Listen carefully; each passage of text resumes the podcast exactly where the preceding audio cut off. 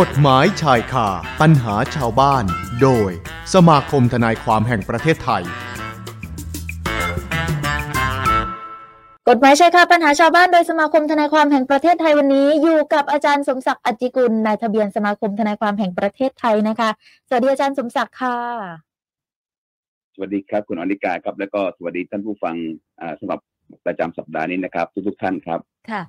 นะคะอาจารย์คะวันนี้อาจารย์มาในเรื่องของกฎกระทรวงเกี่ยวกับการครอบครองยาเสพติดให้โทษที่สันนิษฐานว่าเป็นผู้เสพใช่ไหมคะอาจารย์ใช่ครับค่ะครับก็คิดว่าหลายๆท่านนะหรือหลายๆคนที่ฟังรายการแล้วก็ผมก็เห็นสื่อทีวีก็ออกรายการอยู่ตอนนี้ก็เป็นที่ประกาศให้รับทราบทั่วๆไปกันแล้วครับว่าตอนนี้มันมีกฎกระทรวงนะฮะซึ่งออกโดยท่านรัฐมนตรีว่าการกระทรวงสาธารณสุขนะฮะท่านนายแพทย์ชลน่านสีแก้วนะฮะก็ออกมาแต่การออกกฎหมายตัวนี้กฎกระทรวงตัวเนี้ยฉบับเนี้ยก็เป็นการออกมาโดยอาศัยเขาเรียกอะไรนะพระราชบัญญัติประมวลกฎหมายยาเสพติดนะครับปี2564ค่ะอาจารย์แล้วก็มาตรา107เนี่ยวรรค2คืออย่างนี้ครับมาตรา107วรรค2นี่คือบัญญัติว่ากรณีที่ท่านรัฐมนตรีจะออกกฎหมายมือออกกระทรวงหรืออะไรก็แล้วแต่นะครับที่มีใจความคล้ายๆว่าใครครอบครองยาเสพติดเนี่ยจำนวนเท่าไหร่เพียงใดเนี่ยนะครับให้ถือว่าเป็นผู้เสพนะครับซึ่งตั้งแต่ออกมาตั้งแต่ปี2564เนี่ยจนถึงวันที่10กุมภาเนี่ยนะครับเมื่อวานเนี่ยซึ่งมีประกาศออกมาให้กำหนดจำนวนที่ชัดเจนนะครับว่ายาเสพติดประเภทไหนเป็นยาเสพติดที่ถ้าครอบครองแล้วเนี่ยนะครับครอบครองจำนวนเท่าไหร่ปริมาณเท่าไหร่ยาเสพติดหรือวัตถุออกฤทธิ์เนี่ยนะฮะจำนวนเท่าไหร่เนี่ยก็ให้สันนิษฐานไว้ก่อนว่าเป็นผู้เสพคืออย่างนี้เป็นผู้เสพกับผู้จำหน่ายมันโทษมันต่างกันเยอะเลยใช่ค่ะนะครับโทษมันต่างกันเยอะเลยดังนั้นเนี่ยเมื่อก่อนเราเคยได้ยินใช่ไหมครับว่าเคยมีบอกว่าผู้ใดครอบครองยาเสพติดเกินกว่า15เม็ดหรือมีสารบริสุทธิ์เท่าไหร่ยังไงก็แล้วแต่เนี่ยก็จะเป็นถือว่านะฮะเป็นผู้ที่ครอบครองจำหน่ายเพื่อจำหน่ายแต่ว่าในกรณีนี้กฎกระทรวงนี้ออกมาในกรณีให้สันนิษฐานไว้ก่อนว่าเป็นผู้เสพเห็นไหมกฎหมายเขียนว่าให้สันนิษฐานไว้ก่อนก็คือพูดง่ายว่าผู้ใดที่ครอบครองยาเสพติดประเภท1ประเภท2หรือประเภท5หรือวัตถุออกฤทธิ์แล้วแต่ประเภท2หรือประเภท5เนี่ยนะครับถ้ามีปริมาณก็คือพวกเราพูดตรงๆที่เรารู้ที่เราประชาชนทั่วไปรับทราบรับฟังคือพวกยาบ้าก็คือพวกมีเม็ดแอมเฟตามินเนี่ยเกินจำนวนไม่เกิน5หน่วยการใช้หรือ5หน่วยการใช้เนี่ยมันจะมีคำนิยามอีกว่าก็คือเป็นเม็ดนะครับเป็นซองหรือเป็นอะไรก็แล้วแต่หรือเป็นหน่วยการใช้เนี่ยนะครับคือไม่เกินก็คือพูดง่ายว่าไม่เกิน5เม็ดก็แล้วกันนะครับไม่เกิน5เม็ดเนี่ยนะครับก็ให้สันนิษฐานไว้ก่อนว่าเป็นผู้เสพนะฮะทีนี้ผมก็พอเข้าใจได้ว่าเอาละมันก็เป็นเรื่องปริมาณว่าก็ไม่จำนวนไม่มากนะฮะแล้วก็สองที่กฎหมายใช้คำว่าสันนิษฐานนี่ไม่ใช่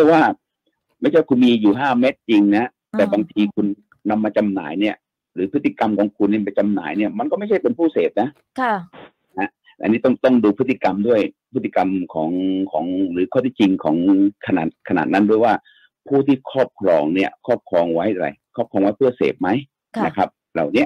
ซึ่งกฎกระทรวงฉบับนี้เนี่ยออกมาเนี่ยก็จะทำให้ต่อไปเนี่ยคนที่ถูกจับกุมเนี่ยผมก็เชื่อว่ามีจำนวนที่เยอะไหมครับเยอะที่มีซื้อมาประมาณ4เม็ด5เม็ด3เม็ดอะไรเงี้ยซื้อมาเพื่อเสพเพราะตามที่ได้มีโอกาสได้พูดคุยกับเพื่อนๆน้องๆหรือพี่ๆที่เป็นทนายเนี่ยมันก็มีปริมาณกรณีอย่างเงี้ยมีนะครับส่วนการออกกฎกระทรวงฉบับนี้มาเนี่ยมันก็เลยเป็นการลดนะฮะลดก็คือให้เห็นว่ากรณีที่ผู้ที่มียาบ้าด้วยกันฮะไม่เกิน5หน่วยหรือ5เม็ดหรืออย่างเงี้ยเราก็ถือว่าเป็นผู้เสพนะเมื่อเป็นผู้เสพแล้วเนี่ยขั้นตอนต่อมาคือกฎหมายนี้ไม่ได้บอกแต่ว่ามันจะมีในเรื่องของการขอเข้าฟื้นฟูหรือบำบัดนะก็คือเข้าฟื้นฟูในกรณีสมัครใจเข้าฟื้นฟูหรือกรณีถูกพนักงานสอบสวนจับกุมเสร็จแล้วก็มีการส่งสารฟ้องศาลเสร็จแล้วก็จะมีการเขาเรียกอะไรนะก็คือเปลี่ยนจากโทษมาเป็นวิธีเพื่อความปลอดภัยหรือใช้วิธีการฟื้นฟูตรงนี้ก็เป็นขั้นตอนกระบวนการในชั้นศาลต่อไปนะครับตรงนี้ก็เลยเรียนเป็นการเบื้องต้นว่าในกรณีวันนี้กฎหมายตัวเนี้ยฉบับเนี้ยออกมาเนี่ยก็จะให้ประชาชนได้รับรู้ว่าต่อไปเนี่ยนะถ้าท่านถูกจับกุมแล้วก็มี ยานะยาบ้าอยู่ในครอบครองไม่เกิน5 เม็ดเนี่ยนะฮะท่านเองจะต้องมีถูกข้อสันนิษฐานด้วยก่อนว่าท่านเป็นผู้ที่เสพนะฮะการเสพเสร็จแล้วเนี่ยโทษมันก็จะน้อยกว่าการจำหน่ายนะครับการเสพเนี่ยนะก็ฝากคุณอนิกาคือตามคำนิยามกฎหมายก็บอกว่าเป็นการสูบนะฮะเป็นการดมหรือเป็นการทำอะไรก็แล้วแต่ที่ทำให้สารเสพติดเหล่านี้เข้าสู่ร่างกายนะฮะตรงนั้นก็คือเป็นเรื่องของการเสพนะฮะก็เลยวันนี้จะขออนุญาตว่าจะอธิบายเป็นการเบื้องต้นในกรณีเหล่านี้นะครับส่วนประเภท2เช่นพวกฟินหรือพวกประเภท5พวกกัญชาอะไรต่างๆมันก็มีจำนวนปริมาณของมันนะฮะมีจำนวนปริมาณว่าถ้ามีการถือครองเท่าไหร่นะครับท่านก็ต้องสันนิษฐานว่าเป็นผู้เสพต่างๆซึ่งเหล่านี้มันจะมีกฎหมายในกฎกระทรวงฉบับล่าสุดนะผมเชื่อว่าณวันนี้หลายคนหลายท่านเนี่ยคงได้เห็นนะฮะคงได้ฟังข่าวได้ตามข่าวนะครับก็เลยวันนี้จะขออนุญาตอธิบายในเป็นการเบื้องต้นว่าว่ากรณีเรื่องของกฎกระทรวงเหล่านี้เป็นสิ่งที่ออกมาแล้วที่ท่านรัฐมนตรีสาธารณสุขออกมานะครับก็จะให้ประชาชนได้รู้ว่าต่อไปที่เราเห็นเราทราบบ่อยๆคือเรื่องของยาบ้านะฮะดังนั้นใครมียาบ้าครอบครองเนี่ยนะฮะไม่เกิน5 เม็ดก็ให้สันนิษฐานไว้ก่อนกฎหมายใช้คำว่าให้สันนิษฐานไว้ก่อนนะสันนิษฐานไว้ก่อนถ้าเป็นผู้เสพครับกฎหมายไม่ได้บอกว่าให้ถือว่านะฮะให้ถือว่าเป็นให้ถือว่าให้สันนิษฐานก็แสดงว่าเราก็สามารถพิสูจน์ได้ว่าเป็นอย่างไรหรือสันนิษฐานได้ว่าไม่ใช่เป็นผู้เสพก็ได้นะเพราะพฤติกรรมอาจจะเป็นอย่างอื่นก็ได้เช่นเป็นจำหน่ายก็ได้อะไรก็ได้นะครับตรงนี้ก็เลยต้องเรียนท่านผู้ฟังก่อนนะครับเป็นอย่างนี้ครับนะครับส่วนประเภท2ประเภท3นี่ก็เป็นพวกเฮโรอีนบ้างนะครับหรือพวกเกี่ยวกับฟินกัญชาหรืออะไรต่างๆนะฮะตรงนี้ก็ส่วนมากก็จะน้อยลงแต่ที่จะหนักก็คือเป็นพวกเกี่ยวกับยาบ้านะครับก็เลยต้องขออนุญาตอธิบายเป็นการเบื้องต้นเท่านี้ก่อนในวันนี้นะครับคุณอนิกาครับท่านผู้ฟังครับค่ะนะคะก็ได้ติดตามกันแล้วก็ทราบเป็นความรู้กันด้วยนะอาจารย์เนาะนะคะครับแล้วก็มีคำถามมารอถามอยู่เหมือนกันอาจารย์นะคะนี่ที่สอบถามเข้ามาบอกว่าจักรยานยนต์ค่ะเขาเช่าซื้อมาได้ปีกว่าๆแล้วก็โดนขโมยออกจากบ้านพักอาจารย์ตอนนี้เนี่ยรถยังตามไม่ได้เลยนะก็เลยถามมาว่าเรายังต้องผ่อนส่งอีกหรือไม่คะโดนขโมยไปแล้วอาจารย์ตามไม่ได้ด้วยคืออันนี้เรียนนิดหนึ่งก็ได้มีการแจ้งความร้องแจ้งความดำเนินแจ้งความไว้เรียบร้อยใช่ไหมครับว่ารถหายไปอะไรไปนะคะอันนี้คาดว่าน่าจะนะคะนี่เพราะว่าไม่ได้เริ่มมาอันนี้เอาข้อที่จริงคร่าวๆแล้วกันว่าถ้าเกิดกรณีสูญหายอย่างนี้นะครับมันเป็นกรณีที่ไม่ใช่ความผิดของผู้เช่าซื้อนะครับผู้เช่าซื้อก็คงไม่ต้องรับผิดในส่วนอื่นนะครับเพียงแต่คงต้องรับผิดในส่วนที่ตัวเองยังค้างอยู่นะครับยังค้างอยู่แล้วก็บางส่วนในข้อสัญญาที่กำหนดว่าเราต้องรับผิดชอบตรงส่วนไหนบ้างแต่ส่วนค่าเช่าซื้อค่าอะไรต่างๆตัวเนี้ยเราก็กฎหมายเช่าซื้อเนี่ยก็ถือว่าเรายังไม่ต้องรับผิดอยู่นะครับแต่ว่าผมก็เลยเรียนสอบถามก่อนว่ามีการไปดำเนินการแจ้งความร้องทุกข์ในกรณีรถสูญหายหรือยังนะครับและข้อ2นะไม่ใช่เป็นความผิดของผู้เช่าซื้อด้วยนะครับเป็นอย่างนี้เป็นประมาทเลินเล่อเปิดประตูบ้านหรือเอากุญแจเรียกว่าเสียบคารถไว้ต่างๆตรงนี้ต้องดูพฤติต้องดูข้อที่จริงเป็นเรื่องๆไปด้วยนะครับแต่ว่าข้อกฎหมายคือถ้ามิใช่เป็นความผิดของผู้เช่าซื้อนะครับถ้าเช่าซื้อที่ส่วนที่คงเหลือเนี่ยนะฮะก็เป็นส่วนที่ผู้เช่าซื้อยังไม่ต้องรับผิดชอบนะครับเป็นอย่างนี้ครับนะครับนะคะแต่ยังต้องผ่อนส่งอยู่ถูกต้องไหมคะอาจารย์ยังไม่ต้องผ่อนนะครับเพราะรถมันหายไปแล้วครับคุณก็ไปแจ้งที่คุณก็ไปแจ้งให้บริษัทผู้ให้เช่าซื้อทราบเลยว่ารถโดนขโมยไปนะคะครับเป็นอย่างนี้อ๋อที่อาจารย์ถามแต่แรกเลยว่าไปแจ้งความแล้วหรือยังนะคะใช่ครับครับเพราะว่ารถหายที่บอกคุณบอกว่าหายแต่ว่าคุณไม่มีหลักฐานอย่างใดอย่างหนึ่งเลยเพราะว่าการไปแจ้งความร้องทุกข์เนี่ยนะฮะหรือไปแจ้งความรถหายเนี่ยก็ถือว่าเราเนี่ยได้แสดงเจตนาแล้วว่าเนี่ยรถหายจริงๆนะเราถึงมีแจ้งความไว้เพราะถ้าไม่หายจริงเนี่ยเราก็อาจจะมีความผิดฐานแจ้งความเท็จได้นะครับเป็นอย่างนั้นครับนะฮะที่ถามมาว่าอยากทราบว่าเรายังต้องผ่อนส่งอีกหรือไม่อาจารย์ก็ตอบให้แล้วว่าเราไม่ต้องผ่อนนะอาจารย์แต่ว่าต้องมีการนำเอกสารหลักฐานยืนยันไปกับผู้ที่เราเช่าซื้อมาถูกต้องไหมคะครับครับใช่ครับนะคะอีก1ข้ออาจารย์โอ้เรื่องนี้เรื่องครอบครองปรปักษ์อาจารย์นะคะเขาบอกว่ามีบ้านและที่ดินอยู่ต่างจังหวัดปกติเนี่ยจะไปกลับทุก3-4 เดือนแต่ ผ่านมา10 ปีเนี่ยไม่ได้กลับไปเลยอาจารย์10 ปีแล้วนะคะเนื่องจากว่าประสบอุบัติเหตุทำให้เดินได้ไม่สะดวกและปรากฏว่ามีคนบุกรุกเข้ามาอยู่อาศัยอ้างการครอบครองปรปักษ์ด้วยอยากทราบว่าแบบนี้ควรทำยังไงคะอาจารย์ก็ต้องอย่างนี้ครับครอบครองปรปักษ์เนี่ยหลักกฎหมายจะมีอยู่ว่า1ครอบครองโดยสงบเปิดเผยค่ะเจตนาเป็นเจ้าของและก็เกิน10 ปีมันต้องเข้าเงื่อนไขทั้ง4 ประการค่ะผมก็เลยบอกว่า10 ปีเนี่ยนะฮะเรียนนิดหนึ่งครับว่าที่คุณไม่ได้ไปเลยเนี่ยนะครับคุณเคยให้ญาติพี่น้องไปดูไหมไปแสดงความเป็นเจ้าของบ้างหรือไม่อย่างนี้ใช่ไหมคะอาจารย์หรือไม่หรือก็มีการไปดูไปอะไรหรือไม่อย่างไรต่างๆนะครับแต่ถ้าหากว่า10 ปีนี่เลยเนี่ยนะ10 ปีเนี้ยคุณไม่เคยเลยนะฮะคุณไม่เคยเลยไม่เคยไปดูไม่เคยไปอะไรต่างๆแล้วเกิดเขามาครอบครองนะครับก็คือสงบนะฮะเปิดเผยเจตนาเป็นเจ้าของแล้วก็เกิน10 ปีเนี่ยเขาก็ย่อมได้การครอบครองปรปักษ์แต่ข้อที่จริงเนี่ยพูดมาแค่นี้แต่ผมถามว่าที่เขาไปอยู่ในที่ตรงนั้นเนี่ยเขาได้มีการทำประโยชน์อะไรบ้างอันนี้ผมไม่ทราบเช่นเขาไปทำประโยชน์อะไรบ้างเช่นปลูกต้นไม้ไหมแล้วก็2ปลูกเนี่ยนะปลูกแค่เนื้อที่เนี่ยของเราสมมติของเรา1 ไร่ก็ปลูกแค่10 ตารางวา30 ตารางวา